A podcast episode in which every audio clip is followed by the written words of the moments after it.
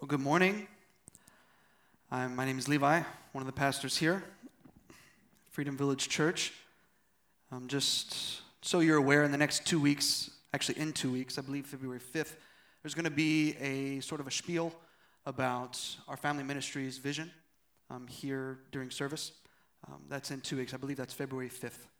Um, so if you are a family, if you're not going to be here that week, make sure to tune in online um, just so you know what's happening downstairs with kids. That's from ages 3 to, to 12th grade. You're aware of what's going on. There are some new things and some updates for you, so uh, be aware of that coming up in, in, in two weeks. All right, let's pray as, as we should. Let's pray. Jesus, thank you for this time together. Just open our eyes and our hearts to what you have for us. Pray all these things in Jesus' name. Amen. Psalm chapter 34. Psalm chapter 34, if you do have your Bibles with you. God is deliverer. Amen? God is deliverer. He delivers his people. Um, in, in the book of Genesis, uh, we find God delivering Noah uh, and his family from the great flood waters. He delivers Joseph from the pit. Uh, he delivers his people from slavery in Egypt. He delivers Israel from enemy nations, the Philistines, the Assyrians, the Babylonians. He delivers Jonah from the belly of the fish. He delivers Daniel from the fire and, and the lion. Uh, he delivers. And it's all pointing to the eventual deliverance, of course, uh, found in Jesus Christ for all of God's people. I mean, many of us can, can list ways that God has delivered us, whether it be from addiction or situation that wasn't ideal. God is a God who delivers. Uh, in fact, in the scriptures, there's a name for God that I don't, at least I wasn't as familiar with. Um, Yahweh Mephalti, which, which means God who delivers. And today, through Psalm 34, what we're going to see is that God delivers us from our fears. God delivers us from our fears. And now, now, most Psalms, some Psalms, not most Psalms, some Psalms you have no idea what the context is. But a lot of Psalms you do. And this one, we definitely know what the context is of Psalm number 34. We know that David wrote it. Uh, David wrote a lot of the Psalms, but this Psalm in particular, uh, he, he wrote as well. And, and we know the most famous story of David, which is David and Goliath. Goliath from Gath. And uh, the story goes such as this You got Israel, you got the Philistines, and they were at war. The Philistines were pretty high tech people. They fought with a lot of iron, even some bronze. Not all nations did that, that did that at that point. But the Philistines, they were at war with the Israelites, and, and the Philistines decided to go through this valley called Elah to, to go up into the, the heart of Israel. And, and as they go there, King Saul made his stand there at the valley of Elah. And it wasn't just any skirmish between two nations, this was like winner takes all. The nation that wins is going to enslave the nation that loses. It's a big deal.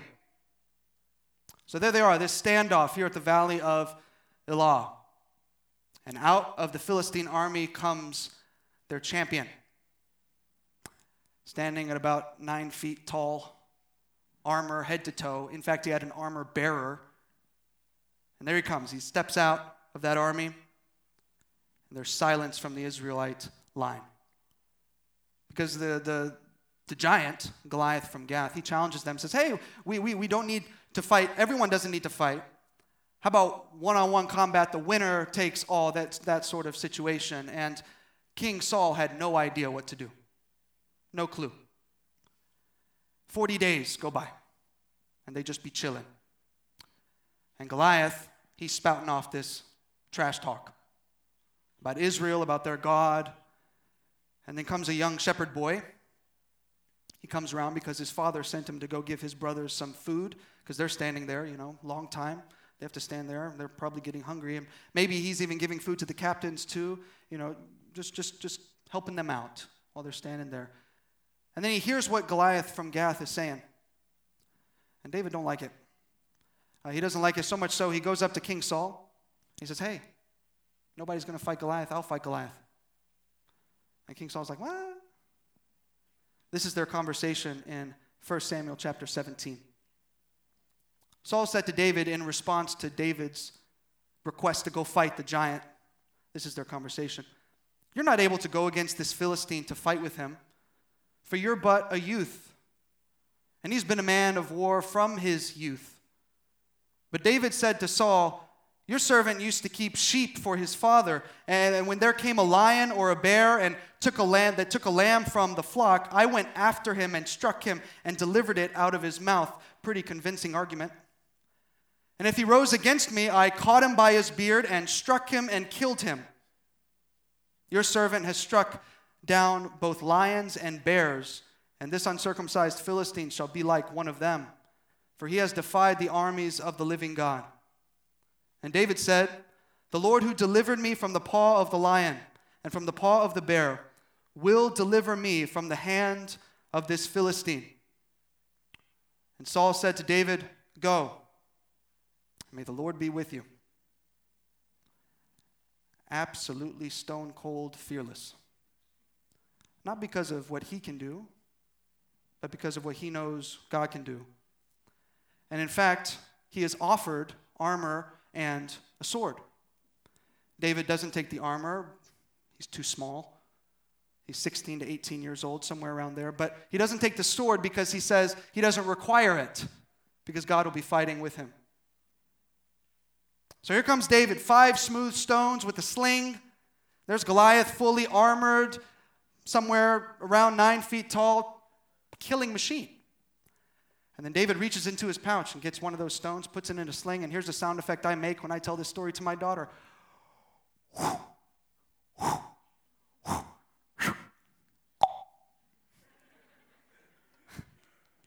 Just like that. Um, and Goliath falls to the ground, dead. And David takes Goliath's sword. Why? Because he didn't have a sword. Why? Because he didn't require it. Took Goliath's sword and took his head and held it up, and I'm rephrasing, said, Who's next? It's pretty baller. But this was David, absolutely fearless. Success and victory. And, and we know, and, and, and sometimes uh, we know all too well that in the highs of life, uh, they're sometimes followed by trials and difficulty. And this was true of David's life because he became quite popular for what he did. People started singing songs. Saul, he slays his thousands, but David, his tens of thousands. I mean, he was becoming a big deal. And no doubt, there were probably people talking and saying things, saying something like, you know, David could be a pretty good leader if you gave him the opportunity. And, and these things started to reach the ear of Saul, King Saul, and he became jealous. So much so, he attempts to kill David multiple times, attempts to pin him to a wall with a spear. So David has no other choice but to flee. So he's running from King Saul, literally running for his life. And King Saul, he's, he's not just running after himself, but he's sending assassins to go kill David through caves, through hills. David is running for his life year after year. This was David's life. Who can he trust? Around the corner, there could be another assassin. I, I don't know what's going to happen. Who's going to betray me? I could die at any moment. This was David's life for years. And after those years go by, David needs food and he needs a weapon, which is an interesting point because before he said he didn't require a weapon. But years and years go by, and now he needs a weapon. And so he goes to a city called Nob. And he finds this priest, an, an Israel priest, at the city of Nob.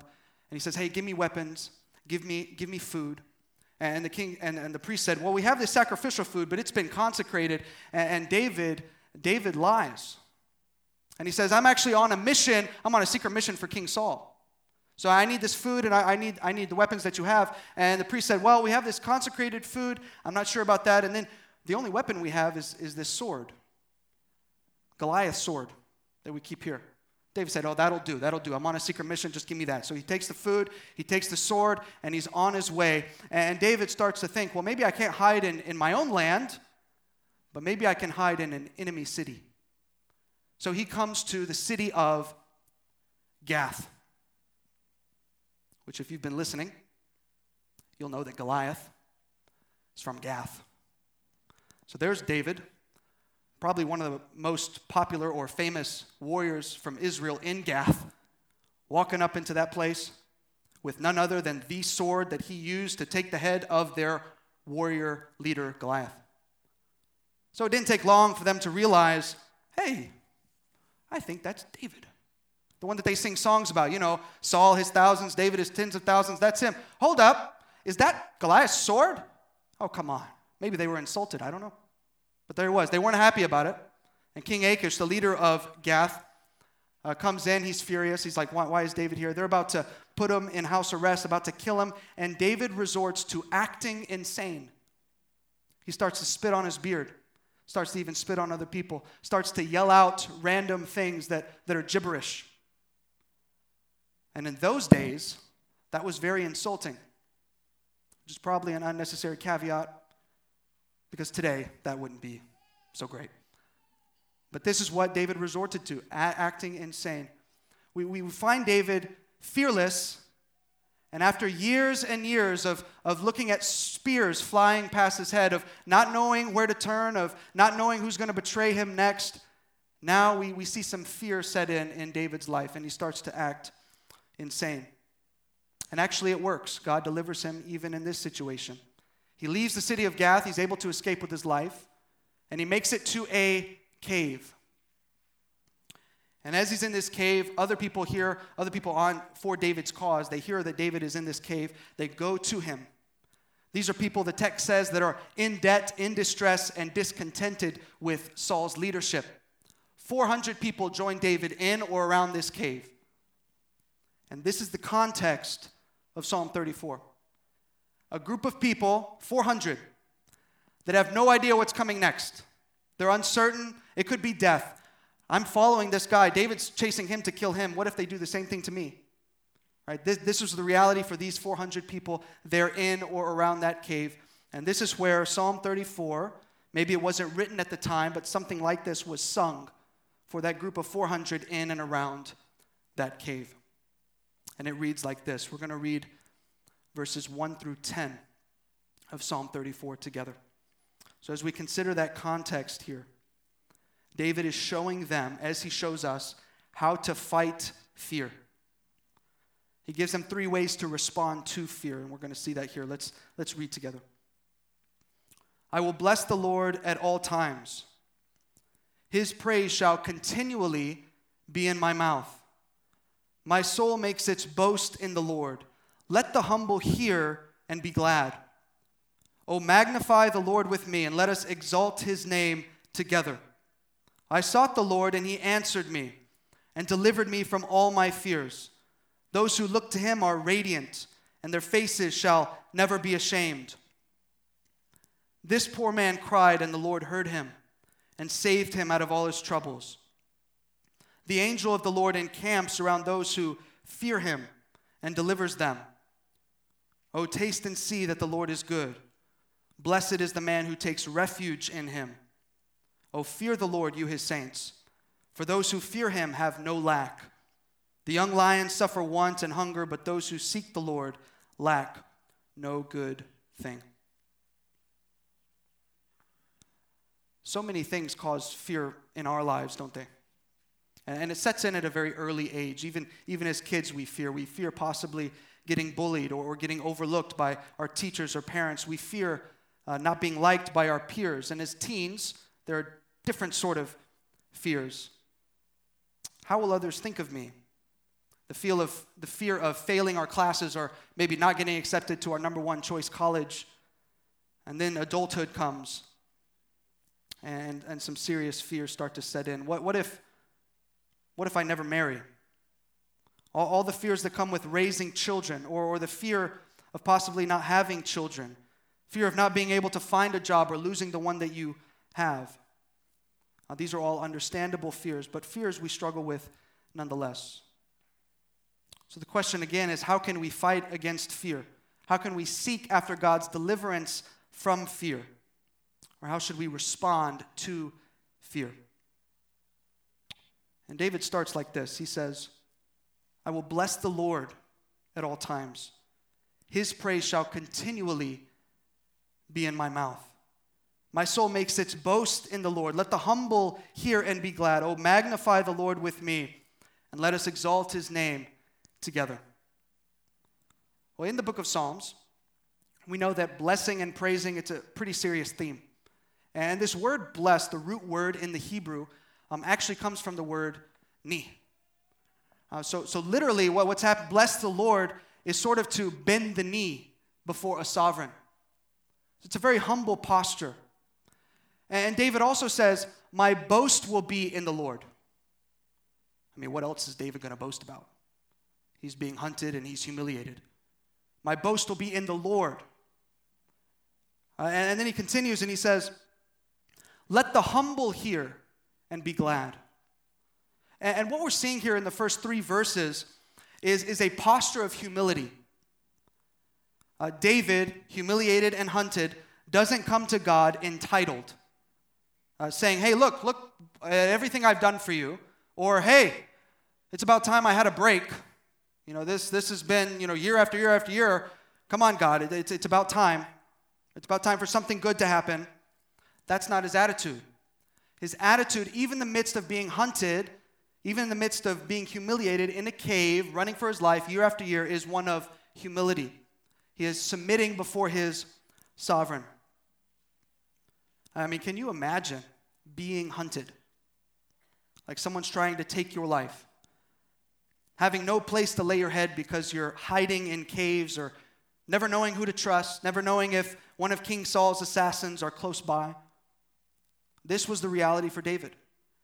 And yet, in the midst of that, he says these words I will bless the Lord at all times. His praise shall continually be in my mouth. I think David here knows the power of praise. By, by choosing to praise God for what he knows to be true of God's character, David is overwhelming his fear with that truth.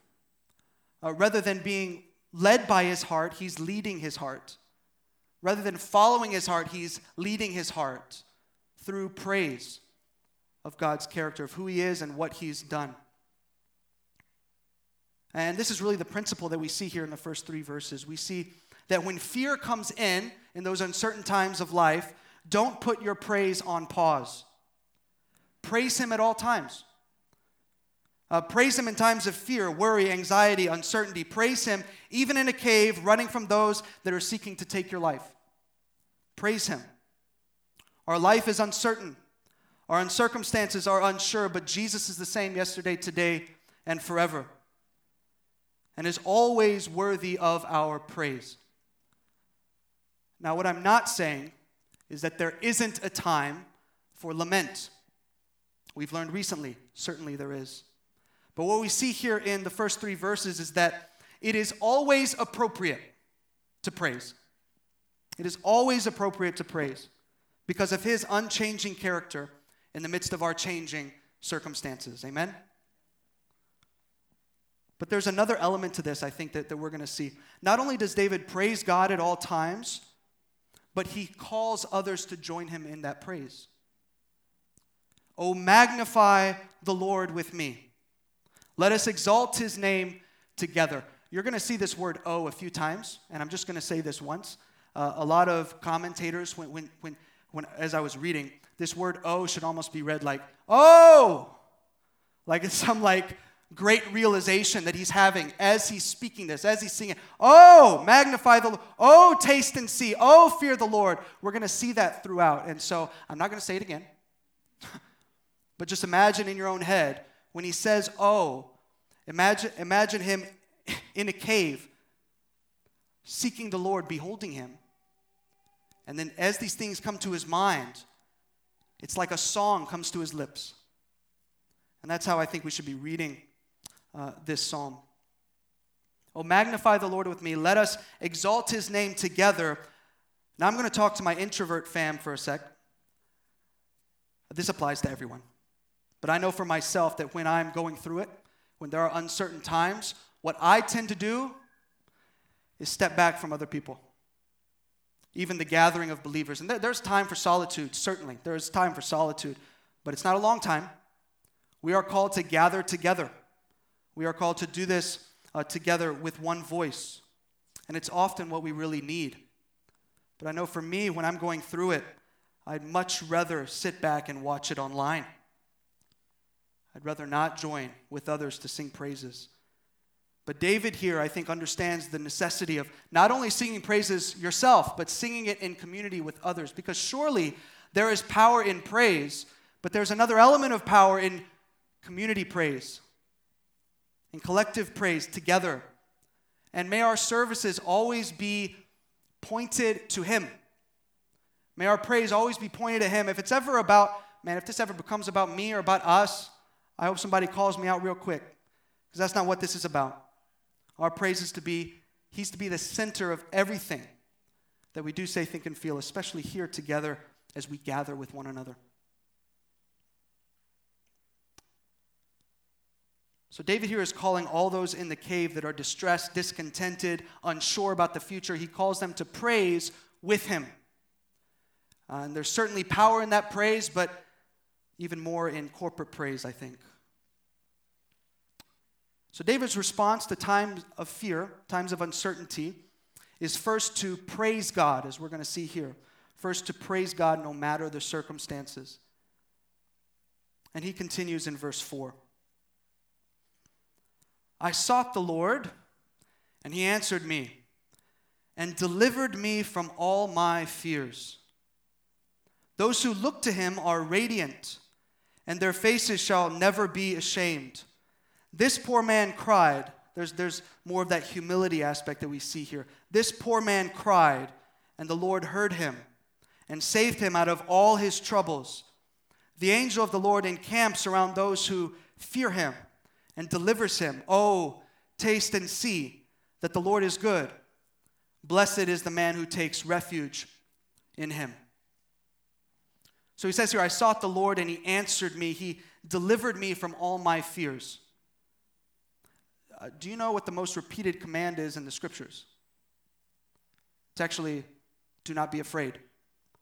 Um, in the NIV version, about 70 times those exact words come up do not be afraid. That's not including things like don't fear or thou shalt not fear, different phrases of that same thing, but 70 times just with do not be afraid. And actually, some of the most significant events in the biblical narrative include this command do not be afraid. When Abram is called to leave his father's house, he hears from the Lord, Fear not. When God prepares to send Moses to Pharaoh, Elijah to Ahaziah, Jeremiah to the children of Israel, Ezekiel to the Israelites, he tells them, when they are called, don't be afraid. When Hezekiah and Jehoshaphat are about to go to war, God sends Isaiah with a message to give them, do not be afraid. When Nehemiah stands on the wall, the word of God to him is, do not be afraid. When the people of Israel are about to enter the promised land, God tells them through Moses in the book of Deuteronomy, time and time again, don't fear. Joshua, called to take the Lord's people finally into the promised land, is told, Be strong and courageous, do not be afraid. When the angel comes down from heaven to tell about Jesus and John the Baptist, Zacharias, Joseph, and Mary are all told, Do not be afraid. When Jesus walks on water in the middle of the storm, his, the first words out of his mouth are, Do not be afraid. And when Jesus meets the first eyewitnesses of the resurrection, the first words out of his mouth are, Do not be afraid. And when Paul is converted on the road to Damascus, he is sent to Ananias, and Ananias is told, Do not be afraid. And as Paul stands in front of the church at Corinth, and he starts to become fearful. The Holy Spirit convicts his heart and he says, Do not be afraid. And Paul puts a capstone on all this as he's writing to his son Timothy, his son in, in the faith. And he says to Timothy, as Timothy is about to take on the really pressure packed situation of taking on the, the ministry of Paul, Paul writes this Now, whatever you do, know this that God has not given us a spirit of fear and essentially, he says, because to operate in fear is to not operate in the gift that God has given you. Now, the question comes why does God repeat and repeat the commandment, do not be afraid? And the first thing that comes to my mind is because he loves us, because he knows our tendency to fear. And so he reminds us there's no need to be afraid. And I'll also add that I think he does so because God understands that fear cripples us from living in faith. Uh, it makes us immovable at times. It causes us to live outside of God's will for our lives, it could. Or, or we're not willing to take steps of faith because uh, we're crippled by this fear. So God graciously reminds us do not be afraid, do not fear, fear not. Now, now, I will say that not all fear is the same. I think we must distinguish between different concepts like fear. We have worry, concern, fear, panic. When we teach our children not to play in the street, we should. Um, but there's a different kind of fear that maybe teaches our child to sleep with a knife under their pillow is for fear of robbers, right?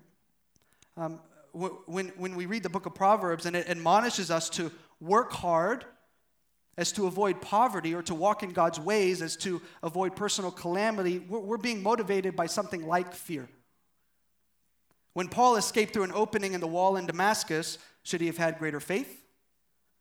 Were the people guilty of panic in Nehemiah's day when, when they prayed to God and, and set a guard as protection against their enemies? Or was Jesus wrong uh, to warn people of coming judgment and to motivate people to obedience based in part by a certain sense of fear? No, no, there is a proper fear, a proper worry and concern, even. However, the truth is, we can become people of fear, irrationally jumping to the worst possible conclusions, perversely relying on doomsday predictions to give us our emotional fix, unthinkingly forming our opinions or even our doctrines based on the loudest and latest news article. And that's our focus. We become people of fear, people that first go to be afraid rather than go to the feet of Jesus. But the good news is, we find in our text that there's an alternative to that crippling fear. In fact, God, being the deliverer He is, delivers us from our fears first as we praise Him, both individually and collectively in all circumstances. But secondly, as we see here in these verses, as we taste and see His goodness. As we taste and see His goodness. I just noticed this, but I actually think the O's form the outline of my sermon. Cool. So for David, his response to times of fear was to taste and see that the Lord is good. Now you have to ask the question what does that mean? What does it mean to taste and see of the goodness of the Lord? Um, and this word translated as taste, it means to try something by experiencing it.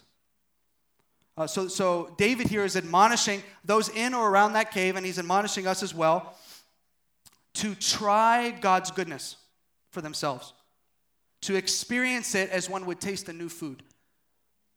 Once upon a time, I had COVID, not now. And uh, as many of us have experienced, or some of us, I'm not going to ask for a show of hands, um, that taste is one of those things that leaves you, right, in, uh, in COVID. This is what I experienced. Maybe not initially, but eventually um, I, I experienced no taste. And even if I was eating the greatest dish ever assembled, which is budaejjigae, um, I'm from Uijeongbu, whoop whoop. um, but even as I was eating my favorite dish, like it was sustaining me, but I wasn't enjoying it. Right? I was, I was, I wasn't able to taste it. And even uh, when I wake up in the morning and I drink coffee, or because I'm a child, I drink orange juice, as I was drinking those things, it, can't I just preach? Um, as I was drinking those things, it was as if I was just sipping water. Like it was sustaining me, it was helping me, but I wasn't enjoying it. Um, and the Christian life that begins with spiritual astonishment at the glory of the gospel and the, the goodness and beauty of Christian truth, the wide eyed surprise of the infant brought into a new world of grace, but we can lose our taste for those things, can't we? We can lose our taste through the pain and suffering of life or the false promises of sin. We can come down with some sort of spiritual COVID where, where we're, we're going through the motions, there's ritual, but we're not invested. We're not in it. We're not engaged. And David here is reminding these 400 uh, people in that cave uh, is to taste and experience the Lord's goodness once again.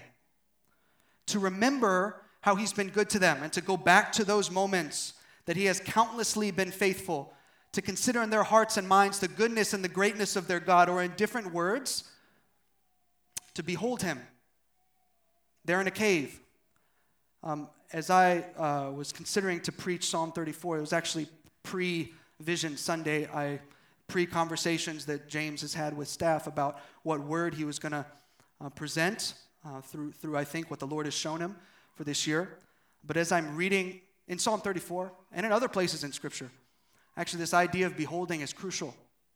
Uh, it's a big deal. And I, I even see that here that he's calling them, really, as he's calling them to taste and see, he's calling them to behold the Lord, to consider him, to remember him, to, to put your focus on him, to change your perspective from the spears flying by your head to the character and work of God. I think we see that here clearly. But David also calls them to see. So taste and see. In Genesis uh, 1, after each creative act, God saw that it was good. And at the end of the creation story, God saw that creation was not just good, but it was very good. So I think a certain element to this is that David is calling us to open our eyes to the goodness of God around us, right? In his, in his creative order, in the lives of other people. One of the, um, it, was, it was a blessing of a time that we had with our missional family. Um, but it wasn't me leading this time, but we gathered around and we just went around and shared how God has been good to us individually. And it was immensely encouraging just to see people that I love, that I've been doing life with, how God has been good to them. Circumstances might not, not, might not be going well, but they can still recall the goodness of God in their life. And that's exactly where David goes here. He goes to testimony. Uh, because another element to David's teaching here is not simply teaching what he's learned through the study of the scriptures, which is what we need, and it's my tendency when I teach, when I instruct, is to you know gain from what Pastor J- Pastor James conversations, gain from professors in college, gain from these different things, and, and you know spew, spew them out. But an effective and helpful way of instruction, especially discipleship, is to actually be ready to share of God's goodness from your own life. Uh, it's immensely encouraging and very helpful, especially for those in times of fear. Um, so, so the question I'd ask is, are you ready to do that? It's not my tendency. It really isn't to share like that. But I think this is where this convicts me. I need to be ready to share because certainly God has been good to me. And there, there are, there's a plethora of things to share. And are we ready to do that? But scriptures, also this word see, um, it's used often to, to relate to intimacy in relationship. Um, so, for example, in the Garden of Eden, back in Genesis, um, they said that the text says that they saw the Lord, then they hid their faces from him, no longer seeing him and no longer um, able to observe him in that way. And it represented a relational separation that took place there in the garden. And we can see that throughout the Old Testament, actually, that the face is significant because it's what you see with. Right? I, I see you, therefore, that connection is made. And an example um, I, could, I could use is I watch YouTube too much. Um, but if there's a YouTube video playing in the background, or maybe a show I've seen a whole bunch of times, right? But it's playing there, I'm observing it, but I'm not really connected to it, right? I'm not connecting with it. It's just kind of there in the background. Maybe I'm playing another handphone game. I'm exposing myself for being a totally irresponsible human being, but bear with me. Um, maybe watching a video, doing something else. You're, you're, you're observing it, but you're not connected, right? There's no connection there. And I think this is actually a danger, especially for those of us, I think for all of us, but especially for those of us that work full time in Christian ministry. We can become desensitized to the things of God, where we're going through the motions, the rituals, but we're not connected to actually or engaging with who God is and, and our relationship with Him. Taste and see that the Lord is good. Experience it for yourself. That's the call here. Basically, if you've ever tried to convince somebody to try a new food that you enjoy, or, or maybe a new show that you've enjoyed, try it. You'll like it. That's sort of the sense here. Try, try it. Try the Lord, right? Experience the Lord. Do it. No, you'll, you'll like it. It's great. It's amazing. This is the sense we're getting here. He, he's inviting us, he's inviting those 400 in that cave and around that cave to, to experience the goodness of the Lord. And he's celebrating what he has discovered, the salvation of the Lord. He's sharing that with them and calling them to experience the Lord there. So, David's response to times of fear and uncertainty are to praise God, himself and collectively, in all circumstances, but also to taste and see his goodness. Now, David continues here in verse 9, 9 through 10. He says this Oh, fear the Lord, you his saints. Those who fear him have no lack. The young lions suffer want and hunger. And if, if you're questioning whether or not David is considering his life, he mentions the young lions. I think he's starting to remember about how God has delivered him in the past. Because now those lions are starting to come up in his mind. It could be, right? I don't know for certain. So he starts remembering those lines. They suffer want and hunger, but those who seek the Lord have no lack no good thing. And, and as we're talking about beholding the Lord this year, and that, that's our word, really a big part of beholding God is fearing Him. What it means to fear the Lord. So I want to take some time to unpack what that means. What does it mean to fear the Lord? And there are three things I'm going to mention about that. I'm not a big fan of, of subpoints. You'll get them today. What does it mean to fear the Lord? A, B, and C. And it may sound strange, um, but one way that we can fight against fear is by fearing the Lord, right? And, and, and so I think it's, it's crucially important that we do, we do know what that means. What does it mean to fear the Lord? Because there has to be some sort of distinction made between chapter 34, verse 4, which says, right, He delivers us from all our fears, and then He commands them to fear. So there has to be a distinction. There could be similarities, but there has to be a distinction made between the first fear mentioned and then the later fears mentioned, right? Because He's not delivering us from the fear of God, He's delivering us from something else. So, what is the fear of the Lord? And first, I'll say this the fear of the Lord means giving God your undivided attention. Giving God your undivided attention. Psalm chapter 86, verse 11 uh, says this Teach me your way, Lord, that I may rely on your faithfulness. Give me an undivided heart, that I may fear your name. So, according to the psalmist, an undivided heart it leads to and is a part of this fearing of the Lord.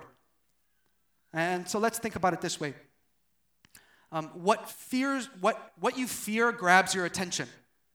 Right? What you fear grabs your attention. Let's say, I mean, I'm scared of bears. David wasn't. I'm, I'd be pretty scared of bears.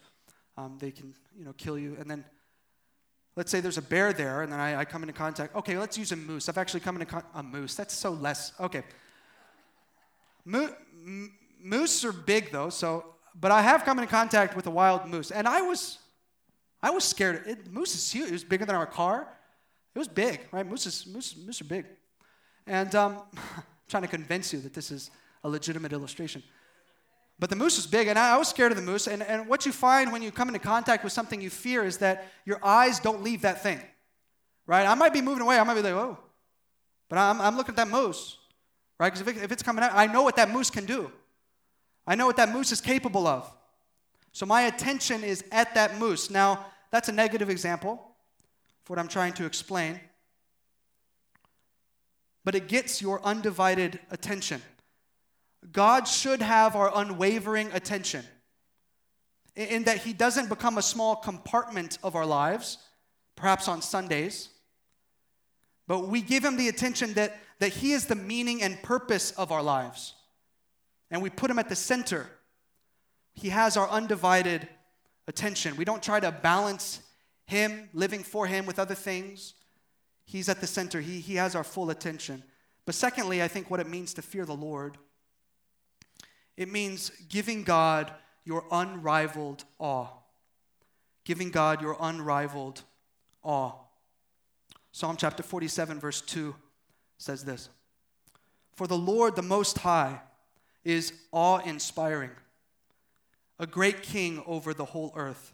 Uh, that phrase, awe inspiring, is, is the same uh, root word for fear that we find in the Old Testament. And, and awe is the highest form of worship from the perspective of the scriptures. So, so clearly, God wants to captivate us in, in a way that is far more than just our intellect. Uh, many usages of the fear of the Lord are tapping into the emotions. Because what captures our awe, as we've been learning these past two weeks, what captures our awe tends to capture our hearts. So when we see God for who He really is, we will be able to be in awe of Him and more likely to adore Him. And, and, and that awe really comes from seeing how God has worked from Genesis to Revelation, but also what He's doing in our own lives. Uh, it's that experience that comes from being overwhelmed by how good, powerful, and faithful our Lord is.